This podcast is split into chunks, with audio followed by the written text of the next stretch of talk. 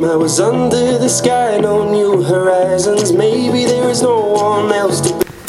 Hello, listener, and welcome back to the Campbell's Footballs podcast with your host, Dr. Grant Campbell, in the hot seat once again for another episode of the Ola Show with Good Crack. I'm joined for this episode uh, by Scottish Cup winner Greg Tansey. Greg, a warm welcome to the show.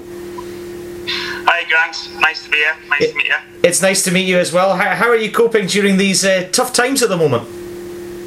Um, well, it's a bit strange, isn't it, for everyone? Um, I don't think anyone would have experienced anything like this. Um, here in Liverpool, the, the rain's just started as well. It's been raining all day, so um, we haven't even got the sunny weather to, to, to enjoy. So, um, so yeah, it's been strange, and I can imagine everyone's, a lot of people are struggling with it anyway, just being stuck inside. Uh, but I'm plodding on, getting through it. How have you been keeping yourself entertained during the lockdown? Um, well, the dog's asleep next to me, and I've been walking my dog quite a lot. um, he's, he's, he's, he's been spoiled really, and he's been getting two or three walks a day. Yeah. So he's he's made up with the current lockdown situation. um, I don't think he wants it to end, um, but hopefully it does soon. I think I think pets in general are getting more than their fair share of treatment during this period. I mean, for those who are regular listeners to my own podcast, I've got two guinea pigs and they're getting so much attention. It's unbelievable.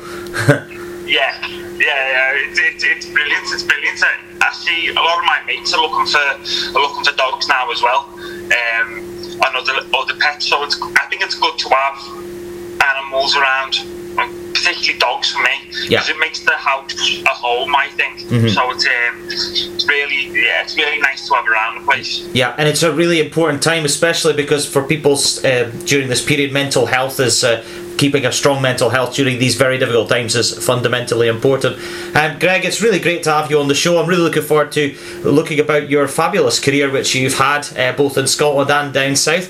Um, I love your Liverpool accent; it's absolutely fantastic, and I, I think it's a fantastic way to start because you know my, my first question I always ask my guests is what made you want to go into football in the first place, and I'm taking it because you're from down the, the great city of Liverpool. You must have been connected with that Liverpool team back in the day, and, and maybe some of their players as well.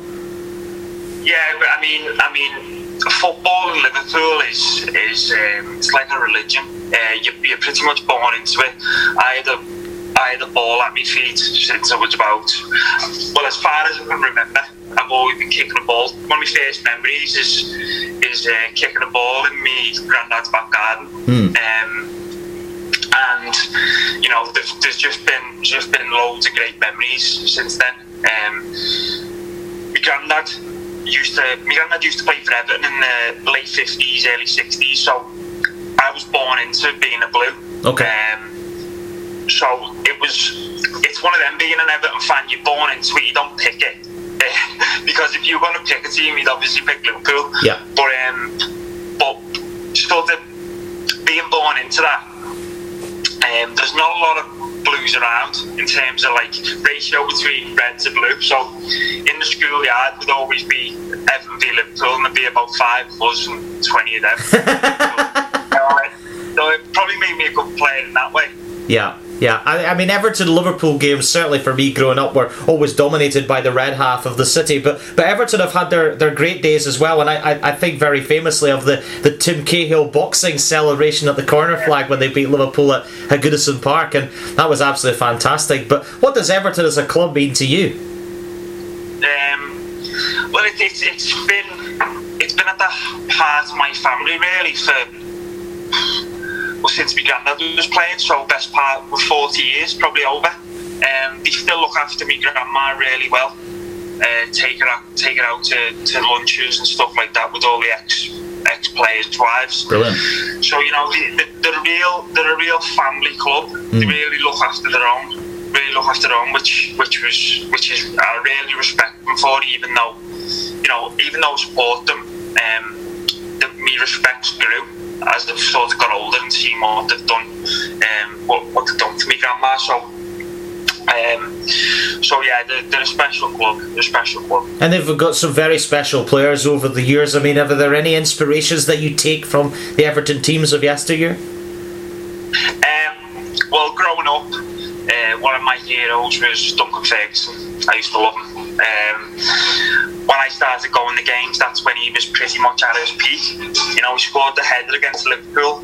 Um, I remember that one in the, I think it was 2 0 we won, and it was just, yeah, it was brilliant. I think, think that's one of his first games for Everton and since then, I think yeah, he was unbelievable. It's good to have him around the club now as well. Yeah, he's absolutely fantastic. And as a true Scot myself, I think he's done fantastically well. And he is one of the big, great guys at Everton, isn't he? Obviously, some managers have come and went as well. I mean, um, who, who's done well for you in the Everton setup? Probably someone like David Moyes, I would imagine. Right. Um, I, I'd say in the Everton setup, in terms of managers, I'd say David Moyes was was unbelievable. I'd have him back tomorrow. Yeah. If we could. Uh, I think what he did for the what he did for the club was mm-hmm. was unbelievable, really unprecedented a little bit because we getting a taste of sort of Champions League football, which you know is, is unheard of for Everton really yeah. in these times. You know, we've obviously been there before, but um, in these times now again, mm-hmm. you don't really get that a lot. No, you certainly don't. And, no, no. So it was great to see that. Mm-hmm. I mean, the other managers that I sort of take note of are people like Walter Smith, who, who did very well, obviously at Rangers, and you know, obviously they had a great period at Everton. But Everton have always, for me, been a club that have maybe underachieved a little bit. They, they well, certainly when David Moyes was there, they were doing really well and they were getting in that top six. But they, they're sort of bottom of the top ten now, and you know that maybe isn't the level that Everton fans should be aspiring to get to. No, it, well, it's definitely not the level that the fans expect. You know, I think the club's been underperforming for the last last number of years. To be honest, uh, there's been a lot of changes, as as you said, at managerial level. A lot of changes, and that can cause disruption in the in the um, in the in the squad as a whole. Yeah. Obviously, com- combine that with us being very active in the transfer market, spending a lot of money it then in turn puts pressure on the manager, and then it takes a while for the for the team to get sort of gel together. Yes, yeah. So I think we've had that problem over the last over the last four or five years, to be honest, um, and we haven't really got out of that yet. Yeah, I mean, so I think I think probably this has happened at a good time for us this this lockdown because I think it's a good time for Everton to sort of take stock and see where we can go from here yeah. move on. Yeah, no, I absolutely agree. I mean, um, let's move on to talking about your own career, Greg, because it's a, a really interesting one. Because you started your career at Stockport County, which is a, a, a, club that is of significant interest to mine because I had Oliver Holt on a previous podcast who's a big Stockport County fan. I mean, what what what, what does Stockport mean to you as a club? Um, well, Stockport obviously is where I got my chance to, to turn professional. You know, I signed there as a as a schoolboy at 13, um, and so and worked my way through all the all the eight groups until I eventually um, made my debut for the first team. I think I played over 100 games for them, but it was a real, you know, a real good um, a good period for me because you know you, you used to I got used to playing in front of a, a decent crowd, a loud crowd at a, at a mm-hmm. decent stadium, and um, they're always supported very well. Stockport, yep. the, the, you know, it never ceases to amaze me how many fans they get, and the diehard, yep. diehard fans they've got there. Yep. Um, it's good to see they've got a new. Well, got, they've got Jim Gannon back with some of the old players like mm-hmm. Paul Turnbull, and now it's a good, good squad and good partnership to have. I think I think they'll do really well when yeah. this football starts again. When young players start out, do they need to go into an environment where there is a bit of a crowd, there is a bit of a buzz, there is a bit of anticipation? Do you think that's how you kind of got ingrained early on and made your way in the game? Did it help a lot? Yeah, I think I think what's essential for a young player when you start your career is as soon as you can um, be around the first team. Mm. Whether it's you see these lads who, who go to the 23 22, 23 at the Liverpool's, you know, Everton, so to speak, Man United, and they haven't been anywhere near the first team. They haven't really tasted what a yeah. what a professional game is like because the level, the level it goes up, um, is tenfold. The intensity is a lot more. You know, the fans want demand things off you. Yeah. Um, you've got lads, men, men playing for the mortgages. Mm-hmm. So this this is what develops you as a player. Yeah. Um, and I think because I got it young, I think that it, it helped me massively. Yeah. Talk to me about the setup at Stockport because I don't really know much of the, the managers or the players that were around the club, but you can maybe shed some light on some of the people that made it a great experience for you.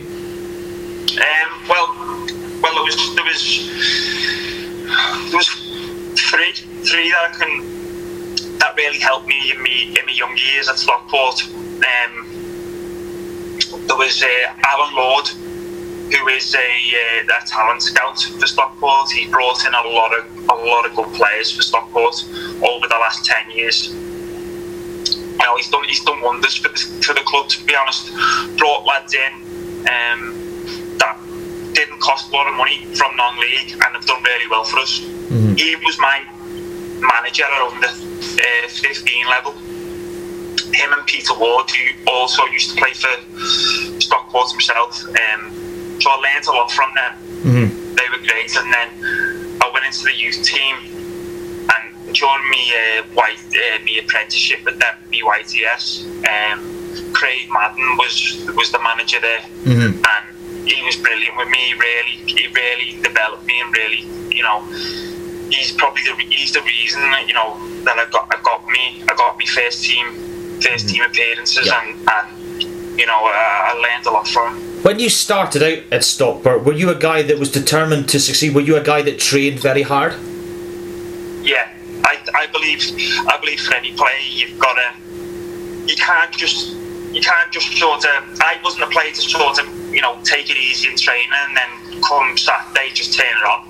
I don't think it works like that. Mm-hmm. I think you've got to be it's got to become a habit for you, so you've got to do it day in day out Yeah. at the same intensity. And then on a Saturday, it just comes into fruition. Then I Mhm. think that's the best way to do it. Yeah. that's the way I always wanted to do it anyway. Yeah, no, absolutely. Of the players you played with at Stockport, who are the guys that people maybe listening to this will want to check out and follow in terms of your managing your management your career as a player? Who who really made it a great experience for you on the pitch at Stockport? Um, well, it was. I remember uh, Ashley Williams, who used to play for Wales and Swansea and Everton. Quality. Um, he was centre. He was centre back for uh, Oh, wow. Stockport, and he was. Yeah, and he was brilliant when I was there. Yeah. He was. He, he's a top player. Um, a great lad. He really. Um, he really helped me when he was there. Uh, I used to clean his boots actually, so um, I made sure they were nicer on a on a, on a stack. A stack yeah. I made sure they were all right for him. So yeah, the, he, he was a he was a very good very good player, and he's um, he's one that really helped me through when Yeah. I was when I broke into the first team. Yeah. Did you think that a guy like Ashley Williams or the caliber of him would go on to represent Wales and obviously score a massively important goal in a in a European Championship quarter final against Belgium? I mean, what what a what a career the man had. I know, I know. Well, at the time when I was when I was there, you can spot a player, and he had every attribute you'd want a centre half. Mhm. You know, quick, strong, Yeah. good on the ball. He had the lot. He was a leader. So I wasn't surprised when he got that move to go on. Mhm. But I don't think anyone would have expected the the level to which he played at. Yeah. Yeah, I thought, thought he was outstanding. So, you know, that's all credit to him what he's done. Um, but yeah, you could see you could see he had something definitely. Yeah, yeah. I was noticing here you spent six years at, St- uh, at Stockport County. That, that's quite a long uh, time uh, for a player to stay at one particular club. Yeah, yeah. It's because it's because I really enjoyed it, and I really enjoyed sort of getting my first team football, and I felt I felt really at home there. Um, really at home then, and as I said, you know, I really enjoyed it. Um, I was just at the time, at the time when you first when you first um, sign pro and you're playing in the first team, you can ask any young pro. It's not about the money. Yeah. Definitely not about the money. You just want to get in and around the 1st team and experience that level of uh, professionalism and, and competing at that at that high level. Yeah. Um, you know, so it's definitely not about the money. Any, I'd say to any young player who is already 18, 19, already thinking about money, you know, think about your um, your development. Think about trying to get in the first team. The money will follow then. Yes. You, look after yourself, and that'll come. Yeah, that'll no. come. No, absolutely. Um, I- yeah. I think that's very important and very useful advice, and I hope people were listening to that because I think that's very important. Yeah. I mentioned Ashley Williams earlier on in terms of big profile characters. Did you learn off other people within that Stockport County team to help you kind of develop your own career? Yeah. Um, there was a another player called Tony Dinning. Um, that that was great with me. I actually made my debut against MK Dons with him centre midfield, and um, he's played for he played for Wolves back in the day. He um, he played for a lot of good clubs at a high level as well. Yeah. So it was great. To, it was great to learn off him. Yeah. Jordan that game, the first my first team debut, he taught me through a lot of the game. He Taught me through a lot of the game, and it was sort of an invaluable experience he gave me. Yeah. And it was, um, you know, it was. I remember it was it was a nerve wracking time when I made my debut, but you know, it turned out to be a great day. When you're making your debut for a club like Stockport, how nervous are you? Ah, um, extremely nervous. I know I, I didn't sleep properly the night before. Um, I remember I couldn't eat the day of the game. I couldn't eat because me because I was that nervous. You know, I couldn't eat. Um, I just wanted to get to the get to the ground quickly and get on the pitch. Because when you get on the pitch, all the nerves sort of die away and you just do your thing. Um, but yeah, the, the build up to it, you know, because I found out on the Friday that I was starting, Yeah. and I'd never, I'd never had an appearance before, so I wasn't blooded into the team where they had 20 minutes here, 10 minutes there off the bench. I was just getting thrown straight in. Yeah. Um, so it was a, it was a, it was a bit of a shock when, when I got told Yeah. uh, by Jim Gannon. Um, but you know, it was very, you know, it was very it was a, one of the best experiences I've had as a footballer. I think everyone remembers the debut, Yeah. and it, you know, it, it's something I'll always remember. Yeah, and thankfully, Luke sounded like you did. You played well and you didn't make any high-profile errors because it would be an absolute nightmare, no, especially if you were like a goalkeeper who makes a howler on their league debut. You know, I, I remember David De Gea for Manchester United making an absolute howler. I think it was against West Brom on his debut, and you know, I thought he was going to develop into a, a really poor career for him, almost the same as what happened with Massimo Taibi. But he ended up well. He still Yeah. is one of United's best ever goalkeepers. Yeah, well, that's credit to him. Yeah. credit to him. He turned around. He's a top quality keeper. Yeah. So, you know, it's, he- he- men, his mentality is, is there already. Yeah. Um, yeah, I got I got man of the match on my debut, so that really helped. Oh, that helps a lot. yeah, yeah, it helps a lot. So if I mean, I don't know if I'd have made a mistake during that game. Yeah. It, it could have it could have affected you going Yeah. forward, but um, luckily enough, I had a good game. How important is it to have good teammates around you that speak? You mentioned people that would speak to you during a game. Communication on a football pitch is absolutely paramount, isn't it? Yeah, I think think you have to be loud on a football pitch. You have to you have to shout instructions to your teammates if you don't think they're doing something or they need to do something better. Yeah. or even a well done because players love feedback. Players love feedback. I used to love it as a player where you get some praise or you know you get acknowledged by your peers that you've done something right. Um, so it's it's it's it, it is massive communication in football, um, good or bad. Yeah. I think you know you have players who, who struggle with confidence because Yes. they're having a bad game, sort of go into the shell. Yeah. Um, so yeah, it's massively important Yeah, to, no, to, yeah. communication. No, absolutely. The reason I asked that is because I used to be involved with a junior football team called Allen United up in the northeast of Scotland, and Yeah. there's a few players who played in that team. Really great, talented football players, but very quiet. They never heard them on a on a game, and I was like, "You've got to speak. You've got to communicate. You've got to show what you want it." And uh, that, that's why I wanted to ask because constructive communication is important. You don't want somebody absolutely ramming to you and criticising you for a bad ball every game. You, uh, uh, everybody can play one bad pass, but it's all about constructive communication, isn't it? Yeah, you're spot on with that constructive communication. I think, you know, as a footballer, you have to have thick skin. You know, you've ha- you've got to be able to to be told if you've done something wrong. You know, but it has to be done in the right way. As you said, it's got to be constructive. Yeah, yeah. Um, and I think most players appreciate that. If they've got a good mentality, they appreciate it. But I think that's where, if they don't appreciate, that's where they don't the Yeah. players don't appreciate it don't go further in the game. That's Yeah. that's the way it is. No, absolutely. Talk to me about Jim Gannon because he's a guy who's uh, been around the game. I mean, what eh, what impact did he have on your career?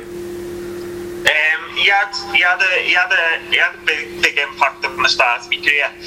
You know, he, he he's very he's very good tactically. Um, tactically, and he's got a certain way he wants to play, which which did suit me to an extent. Um, I took I took a bit longer to develop um, into sort of. I was I was a late bloomer in terms of like height wise and, and things like that. So um, so it, it, it was a bit of a it wasn't a struggle for me, but it, it took a while for me to get used to first Yeah. team football. Um, and his standards were massive for me. He expected he expected a lot out of me, so it was good to have him sort of set the benchmark that I had to I had to reach. Yeah, yeah, no, absolutely. I was just noticing here on on this feed here that uh, you and Ryan Crowther, who used to be at Stockport, um, were invited to Melwood to with Liverpool's youth team.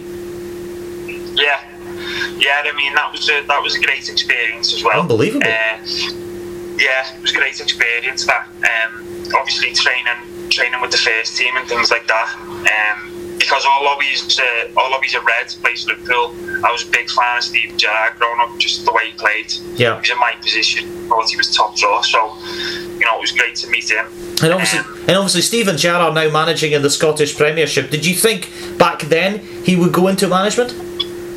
I, I thought I thought he's such a legend. I thought I thought he'd go into I thought I thought he would go into coaching, which he did at Liverpool. Um, I didn't see him going to Rangers. To be honest, that's a that's a tough tough job to take. Mm-hmm. Um, I think it's a bit of a poison chalice, if I'm honest. Mm. You know, there's, there's, it, it's a big the, the, expect, the expectations there are huge. Yes. Um, so it was. It's. I think he's done really well. To be honest, his, his uh, Europa League campaign with them has been top draw. Yeah. Uh, I don't think anyone can dispute that. So, going back to your question, I, I don't. I expected him to do coaching at Liverpool and sort of and go into the first team as a first team coach. You Yeah. know, behind Klopp, learning from him. Yeah. Um, and I think that's what he'll do in the end. Yeah, so do I. Um, let's talk about finally um, your last point about Stockport. You scored uh, 14 goals uh, for the club. Do you have a favourite goal that you have in mind? Uh, favourite one, uh, I'd say, I'd say the one against last, uh, sort of last game of the season. Um, I, th- I don't know, I can't remember who it was against. I think it was Cheltenham or someone. And I picked, I picked the ball up about, uh, about 35 yards out, sh- you know, I just heard the crowd saying shoot. So uh, it was late on in the game, so I had the shot, and luckily enough, it, it hit the crossbar and went in. Yeah, So yeah. that's probably one the best ever goals for them. Yeah, no, absolutely. Um, you then moved to Inverness Caley Thistle, which is an extraordinary geographical shift. Uh, why the Highlands?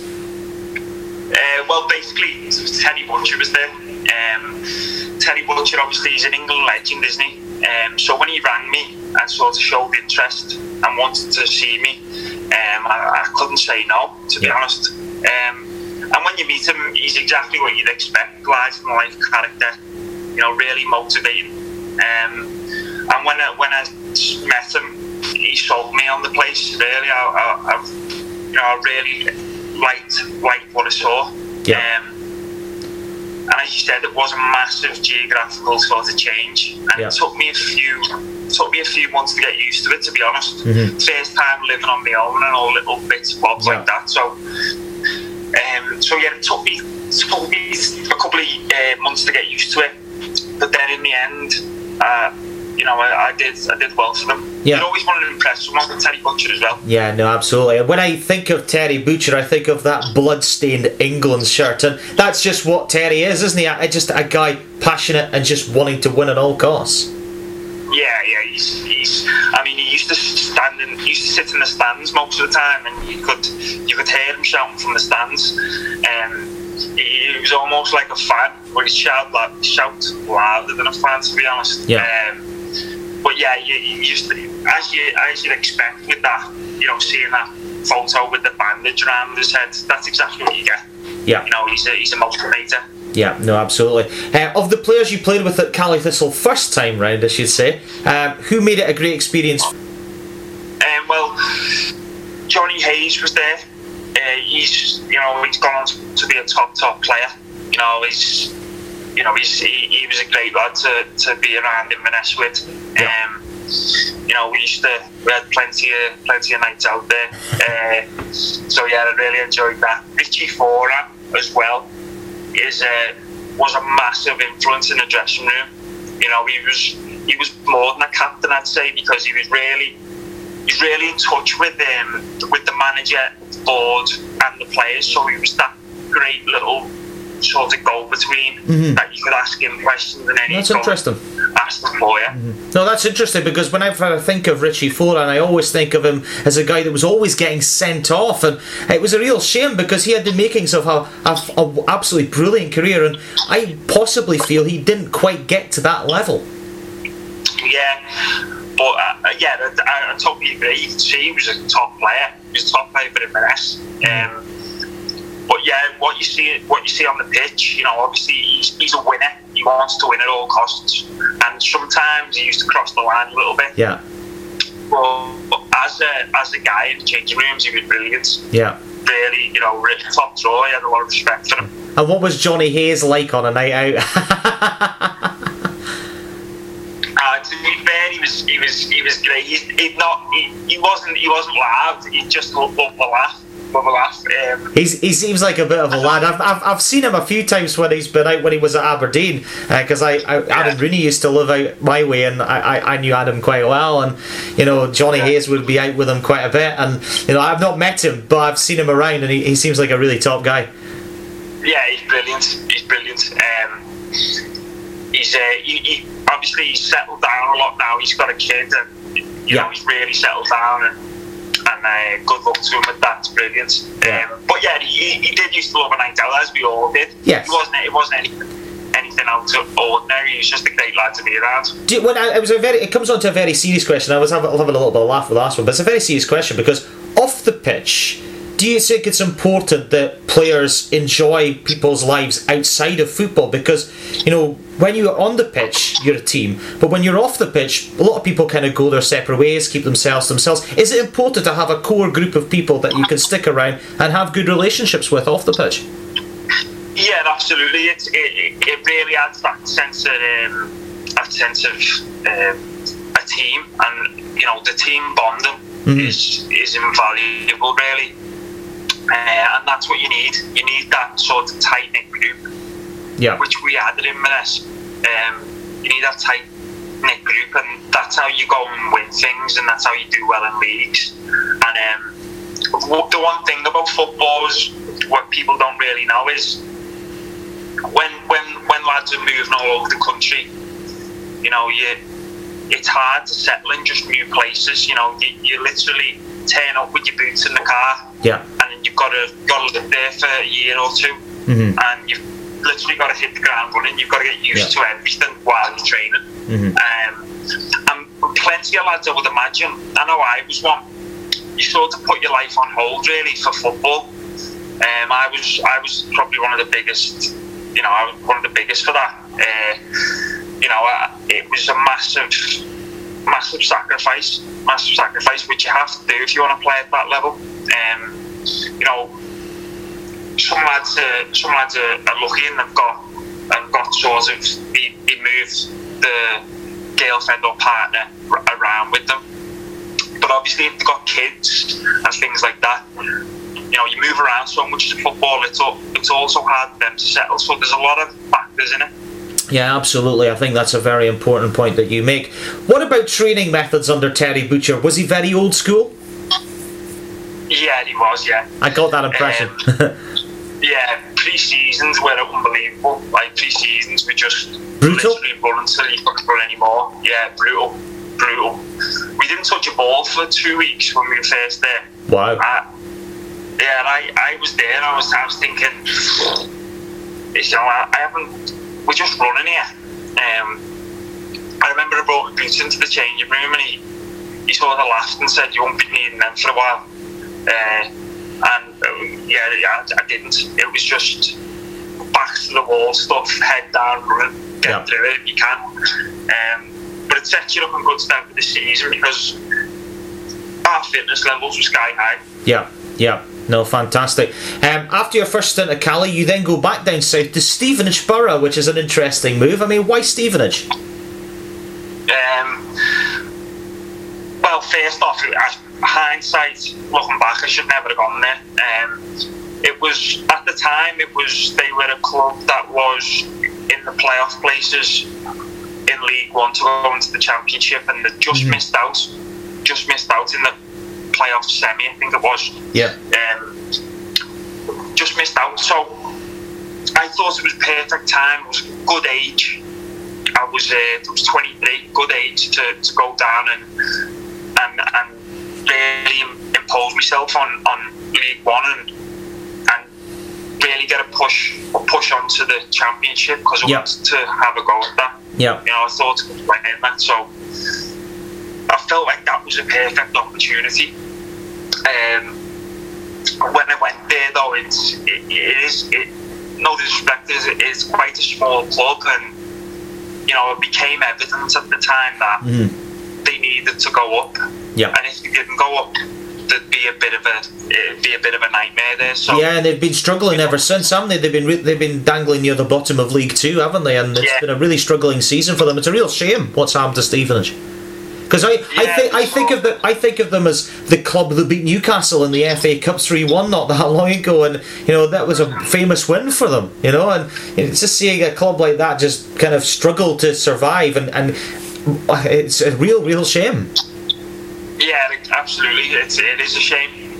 It is a real shame. Um, you could see the writing was on the wall a little bit though when I was there. You could see it happening. Um, What what things were on the You know- wall? Was it just a lack of direction within the club off the pitch, or was it just a team that was maybe over over uh, overaged?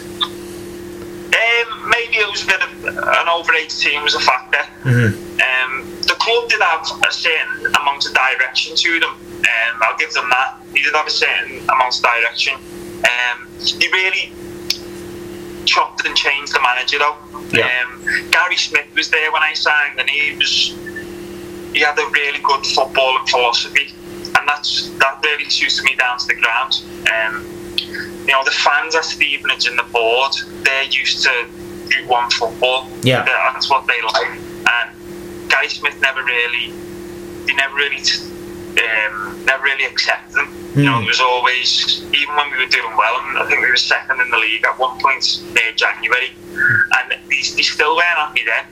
Yeah, So evidently, when when uh, when results started to change for the worse, Mhm. yeah, you know, the fan turned poisonous and got on his back, and you know, the, the, the change was made quickly. yeah, yeah. No, absolutely. You then make your return to the Highlands. I mean, to go back to the club that you had a great experience the first time round must have been an easy decision for you to make, wasn't it? Yeah, absolutely. It was a it was a no brainer. You know, as I said, uh, I wasn't enjoying my time at Stevenage, so when the offer came up, Mhm. I just thought, right, that's great. Let, let I want to get my career back on track, so to speak. So I knew it was very important to the next club I was at to hit the ground running. Yeah. And I thought I could do that with Inverness. Yeah, no, and absolutely, and well, you certainly were because, uh, uh, of course, that season that you got back, you were involved in a, a quite fantastic League Cup campaign where you, you come up against Hearts, where you win with nine men, which was quite an astonishing uh, game of football. And then, of course, you have the cup final. We'll come to the cup final in a minute, but talk to me about that semi final Yeah. because to beat a Hearts team with nine men is a fantastic accomplishment. Yeah, it was it was that was my first start back for Inverness. You scored as well, didn't you? You scored the the opening goal, didn't you? Yeah, yeah. Um, that was one of the best goals I've scored, to be honest. Uh, the ball came out to me, and I thought it's one of them you don't really feel it hit your foot. Um, the next minute, or next second, it was in. Yeah. Um, and I, I was just delighted. Yeah.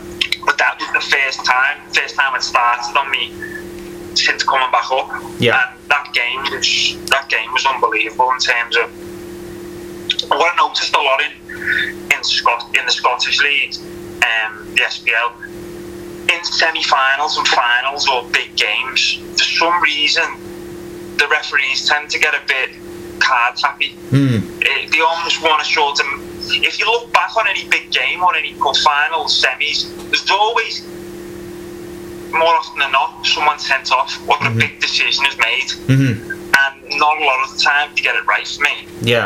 Um, Interesting. and that was this was the case that Mhm. time. You know, we had Yeah. two players sent off, and it was, you know, you didn't, we didn't, I didn't feel like we were going to get through. Yeah. Um, but Inverness being Inverness, that's the way we were. We, Yeah. You know, would never say die attitude, and Nick Ross popped up in the last minute. Yeah. And you know, goes to penalties. Yeah. And, and, and, and in a, we'll come on to the subject of penalty shootouts because it's a very interesting Yeah. one. Because in penalty shootouts, what is the first thing that is so important? You just have to make sure that you pick a side and don't change your mind. That is the case, isn't it? Yeah, absolutely. I think, I think, um, I think if you, main thing is to sort of just keep focused. Try not to think about, you know, uh, try not to think about missing. I know that's obvious, but it can really, it really gets into your head if you Yeah. if you walk up thinking don't miss. Yeah. If you're thinking don't miss, You will miss. you know, rather than yeah, rather than you know, I'm going to go and score. Yeah, because I always because I, always think of uh, that Alan Shearer analogy of low and hard. That's what he always says on Match of the Day, and you know it, it's a very true point. And I, I mean, I, I've never well, I've, I've never taken penalties in my life. You know, I wear glasses. I'm not I'm not I'm not a football pro, obviously. But when I see people taking penalties, I always say to myself, just hit it low and hard. Or, and every time people just hit him, how often do you see penalties hit straight down the middle? Goalkeepers move. you know, Yeah, yeah, I, I, I was never one for that to be honest because sometimes the keeper just stands there and you look a bit stupid. Yeah. So I was never one to go down the middle. Yeah. Um, yeah, I think I think you have to. You can't change your mind. It's Yeah. Big. You have to pick your spot and just go with it. Yeah, you win that s- unbelievable semi final against Hearts, and then in the final you play Aberdeen, which, you know, I've got to admit was one of the worst Scottish Cup finals, I've, uh, Scot- Scottish League Cup finals, you say, I've Yeah. ever watched. It was an absolutely horrendous final. And I, I, I'm Yeah. going to be open and honest here, I, I'm an Aberdeen fan, so I was obviously delighted Aberdeen won the final, but it was a Yeah. dreadful game of football. I mean, that penalty shootout, that obviously to be on the losing side in a penalty shootout in a cup final must have been a hard one for you to take.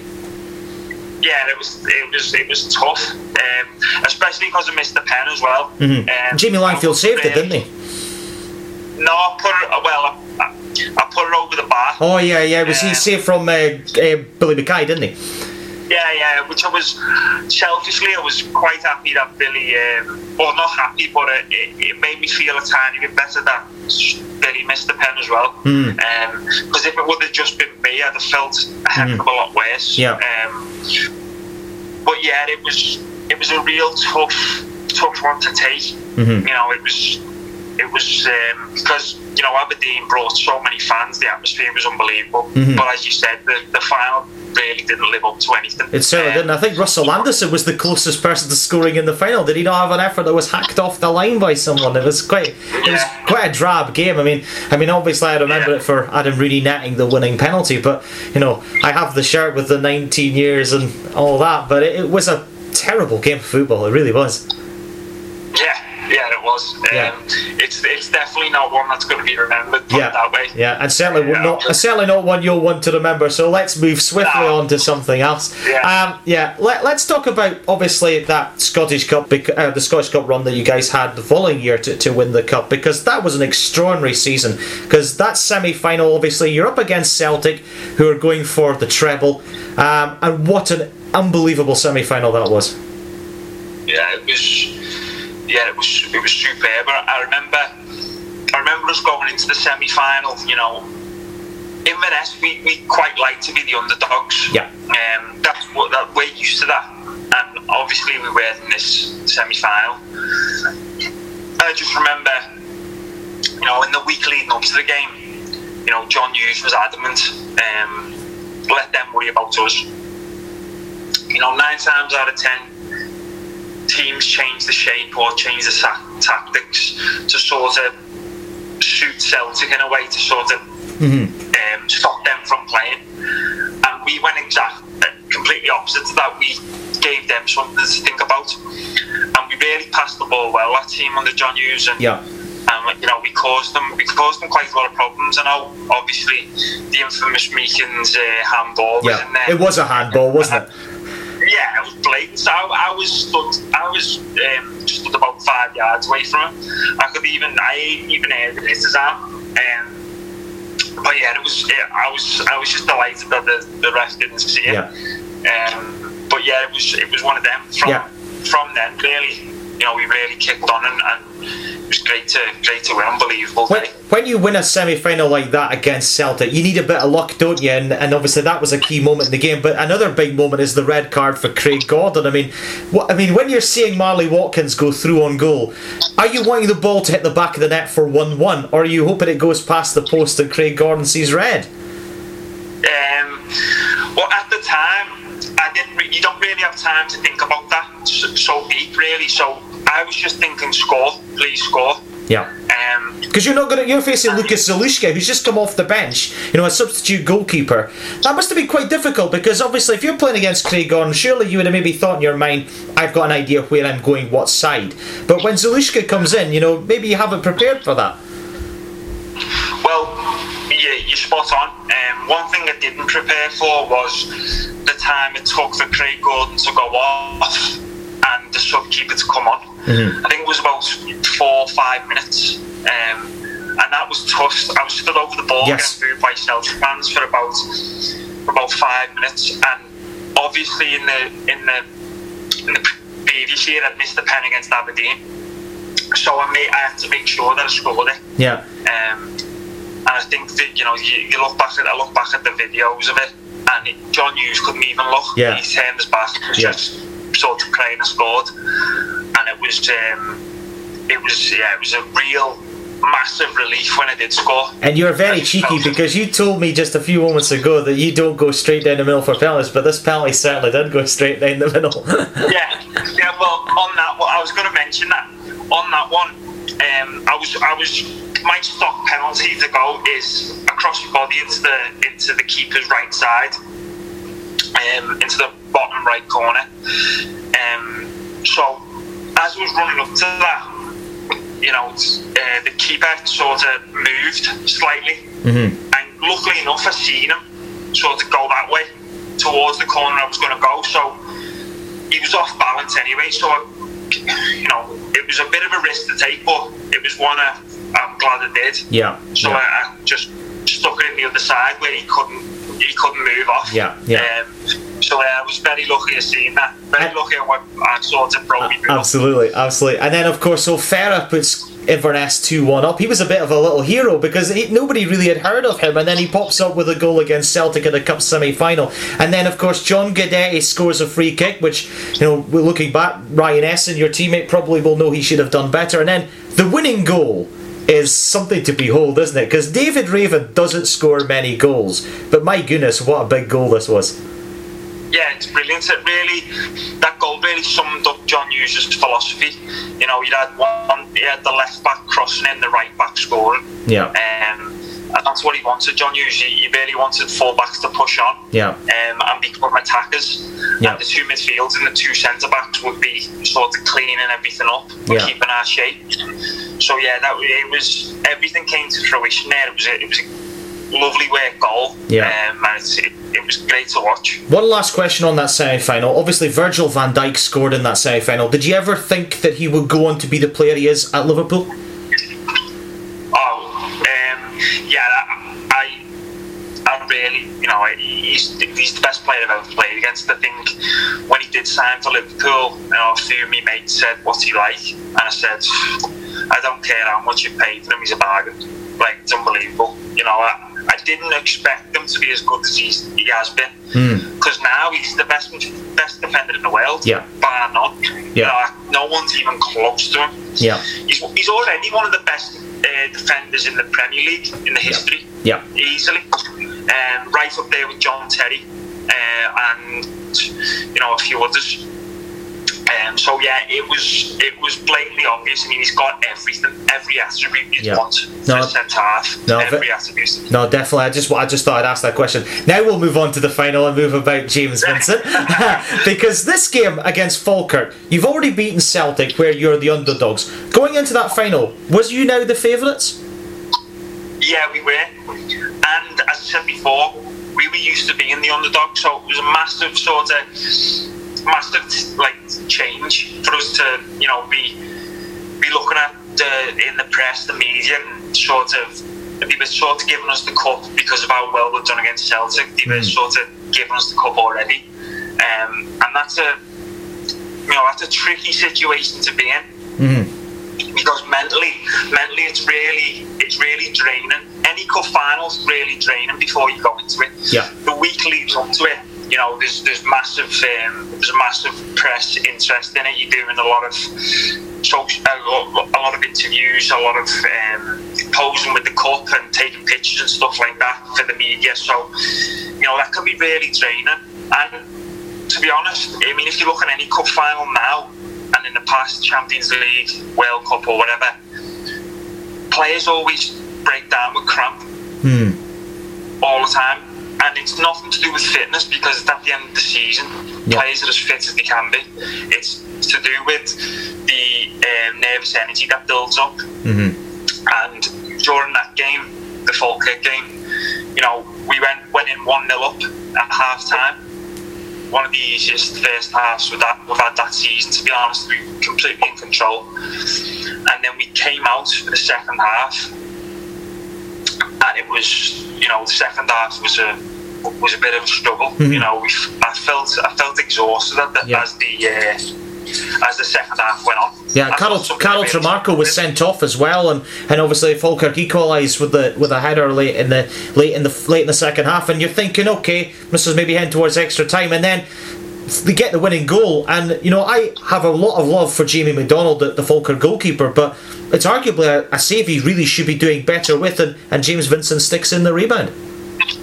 Yeah, absolutely. I think you know you're right there. Jamie McDonald was a very good keeper. You know he was, um, but you know with Carl Tremarco sent off, it, there was a massive sort of turn in momentum, shift in momentum. You know, Falkirk really had us on the ropes. We was just sort of defending for our lives at that point. And then when Marley again broke broke down broke down the left hand side, um, cut inside, has the shot, which is going wide. It's going wide when you look at it again. Um, luckily, Jamie McDonald didn't think it was going wide, so he's, he's passed it out to rather than a pass to James Vincent, who did brilliant to get up there. Yeah, yeah, a fabulous finish. He was actually right back at the time. That's right, that's right. I remember that, of course, and it's a fabulous moment for Inverness when when Caley Thistle win a cup of that quality. That must make you feel proud as punch, doesn't it? Oh yeah, it was it was you know every lad, every one of the players who were involved in that will say the same. You know, it's a massive, massive um, achievement in your career. Every player wants to win trophies, Yeah. so it's brilliant to do it with Inverness and create a bit of history while you're doing it. Yeah. it was uh, it was it was a great day. Yeah, and that Caley team back then were, were very very strong and obviously qualified to into the Europa League where you played Astra of Romania. Um, obviously didn't get through, but what it was like, what was it like to play European football? Um, yeah, it was it was it was great. It was something I'd always wanted to do. Um, it was something that you know I think we deserved, definitely deserved to be there. Um, I think looking back at the Astra game, I think we were we were the better side. I still I still believe that we were the better side. Unfortunately, we were, we sort of lost the game with with a speculative speculative free kick. To be honest, Yeah. It was you know, Fonness is a great keeper, so it was just one of them things that happened. Really Yeah. shouldn't have him. And Yeah. he probably knows that, but um, yeah, that's the fans were great though. The fans Yeah. in the city really, Yeah. really came alive. Yeah. with European football. It was great to see. And you bring up a really interesting point, which was actually coming on to my next question, was about the fans around Inverness, because obviously you got your rivals Ross County, two very um, obviously lower in terms of population teams up there, but very passionate about their football, aren't they, County and Caley fans? Yeah, yeah, the, the, yeah, they love live and breathe football up there. You know, it's a it's a massive. Uh, yeah, there's a there's a there's a, a nice little rivalry up there. Um, either side of the Kessock Bridge. So yeah, it's, uh, it was great playing for Inverness and sort of outshining Ross County. You then you then make your uh, you then make the journey to Aberdeen. I mean, what influenced you to move to the Granite City? Um, well, basically, obviously, uh, Aberdeen had came in in 2016 in the January for me, um, and obviously speaking to Derek McInnes at the time, back in 2016, at the time he really showed he really sort of showed a lot of commitment to me in terms of you know the money the money that Aberdeen offered. You know, Yeah. he put a lot of money into to try and get me to Aberdeen, Mm-hmm. um, and I was very flattered by that. So I think coming to 2017 when I did sign the pre-contract, I think I just I wanted to sort of repay him repay him the favour Yeah. uh, of showing that showing that loyalty to me by you know asking me again to come. How did you find your time at Aberdeen? Because obviously that Aberdeen are regarded on paper as a really big club behind Celtic and Rangers, and, and probably up there in stature with Hearts and Hibs. I mean, that's a little bit of a step up from playing for Inverness. Yeah, it, it, it is. It is. But I think, to be honest, when you're at Inverness, you're lucky enough to be playing for playing in front of big crowds anyway. So I know the, the expectations a bit more, but it's still when you get in there, it's still you know the crowd's still the same. I've played at Pittodrie many times, so um, so it wasn't a case of a step up in that way. What what basically what happened was you know, with the injury, you know, and I'd sort of, I was trying to play for Aberdeen while I had a, um, while I had a hernia and uh, abscess on my pelvis, which I only found out about a year later. Right. So it was, it was never going to go well. From you know, the first couple of months I was there it was fine, but then after the surgery I had, it was never going to go well after that. To be honest, That must have been No frustrating for you. tried. That must have been frustrating for you. Yeah, it was because you know it- it's very frustrating because you can't you can't come out and say anything because players who do interviews and they're still playing are very guarded. One of the good things about being retired is I can pretty much say what I want because you know no one can have a go at me, and if they do, so what? Um, that's why I can be very open with things. But players sort of have the handbrake on, if you like, when they're doing um, when they're doing interviews. So at that time I couldn't say anything about it. You know, and I, I just remember getting getting a you know getting stick off the Aberdeen fans, which is understandably which is understandable to be honest because they didn't know. Yeah. They didn't know. They just thought Yeah. I was I was I was not performing or I was act- sort of just didn't want to play. Yeah. And that couldn't be further from the case. It was a it was a very very tough time in my Yeah, life. I can imagine. I can imagine. Did you have a good relationship with Derek McInnes? Um, yeah, not not bad, not bad. You know, I, I'd, I'd had a I'd had a decent relationship when he first made contact with me in uh, January 2016. Um, during the time I was at at Aberdeen, so during the time I was injured, it was he was he was yeah he was he was all right on the whole. You know, there's some things I, I wasn't really happy with, but you know, he, he, he did say to me, you know, uh, he apologised for what happened in terms of, you know, he apologised for what happened to me face to face in mm-hmm. terms of the surgeon who, who did the operation and, and whatnot. But I don't, yeah, but that's what that's one of them things. But he he made the point of really saying, no, he apologising for sending me to that guy, Yeah. which at the time, at the time, didn't really Yeah. Solve anything at all. But it was nice for him to say that. Yeah, it was. It was a shame from my personal point of view it didn't work out for you Aberdeen because I really wanted you to do well. Because when I saw that you were signing for Aberdeen, I was quite excited. Um, so it's Yeah. really interesting for me to hear of why it didn't work out for you, and I'm, I was really sorry to hear about what happened with your hernia. And I hope that you're uh, in better fettle now. Yeah, um, well, I mean, the reason I retired is because I couldn't perform at the top level if I tried. You know, things would flare up again. Yeah. And I'd had, I've had four operations already, and I didn't want to do my body any any more Yeah. damage, to be honest. Yeah. Because it's a long life in football, so I'm okay now. You know, Yeah. I can I can sort of keep active within Yeah. reason. Yeah. And um, yeah, I'm just trying to sort of move on and do do as much as I can. Yeah, no, absolutely. You, you have a, a, last hurrah at Mirren, um, and then obviously at, at, at, um, uh, at Warrington Town as well. I mean, what were those uh, final experiences like? Must have been very difficult because of the injury. Yeah, it was it was very difficult. Um, the time at St Mirren was a was a nightmare to be honest. Mm. When I went to uh, St Mirren, you know, I signed. You would have played under Oran Kearney, wouldn't you? Yeah, yeah. Um, and he, he was he was good with me at the time because he had to retire with injury in his career as Yeah. well, so he was all right with me at the time.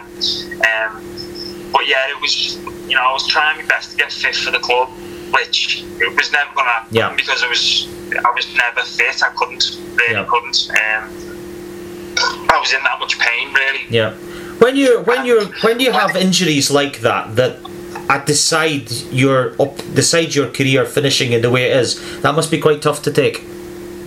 yeah, it's it's it's the worst type of work. It's the worst way to, to end a career, to be honest, Mhm. because although it was two sort of two years in the making, so to speak, um, I only really thought about retiring when I was at St.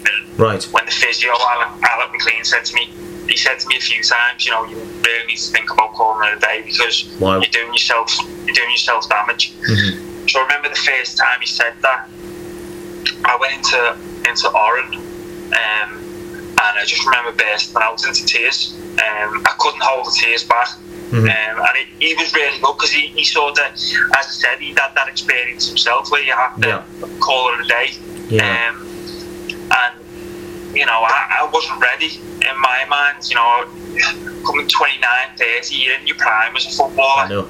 you know, I'd really, looking back, you know, I'd really planned for, for that move to Aberdeen and then going on again and achieving more things. Yeah. Um, and it was just, it was just, it was just really, really unfortunate Mhm. that I couldn't do that with Aberdeen.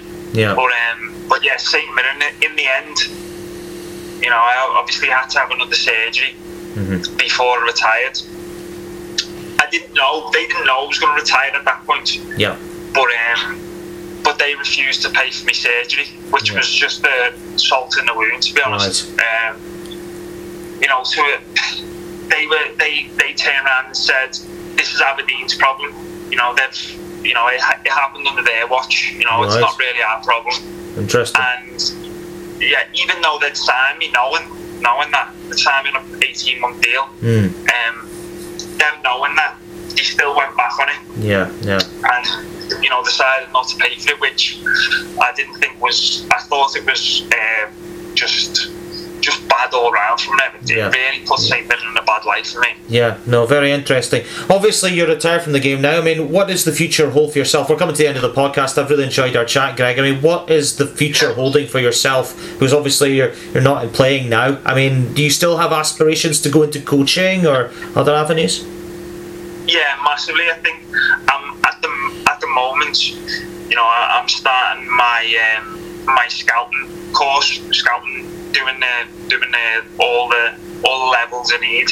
You know, there's five levels you need as a scout. Mhm. So I really want to get out and watch football again because it was a it was tough in the past when I retired to watch football, and now I've got the bug again. So yeah, scouting and, and coaching. I, I, you know, I want to really get into them and really, uh, really push on for the next stage of my career. Yeah. In terms of, you know, I, I still want to be involved in football. I think it's it'd be wrong to do anything else when I've got experience I've got in Yeah. football. So yeah, it's a, it's a no brainer for me really. In Scotland or in England?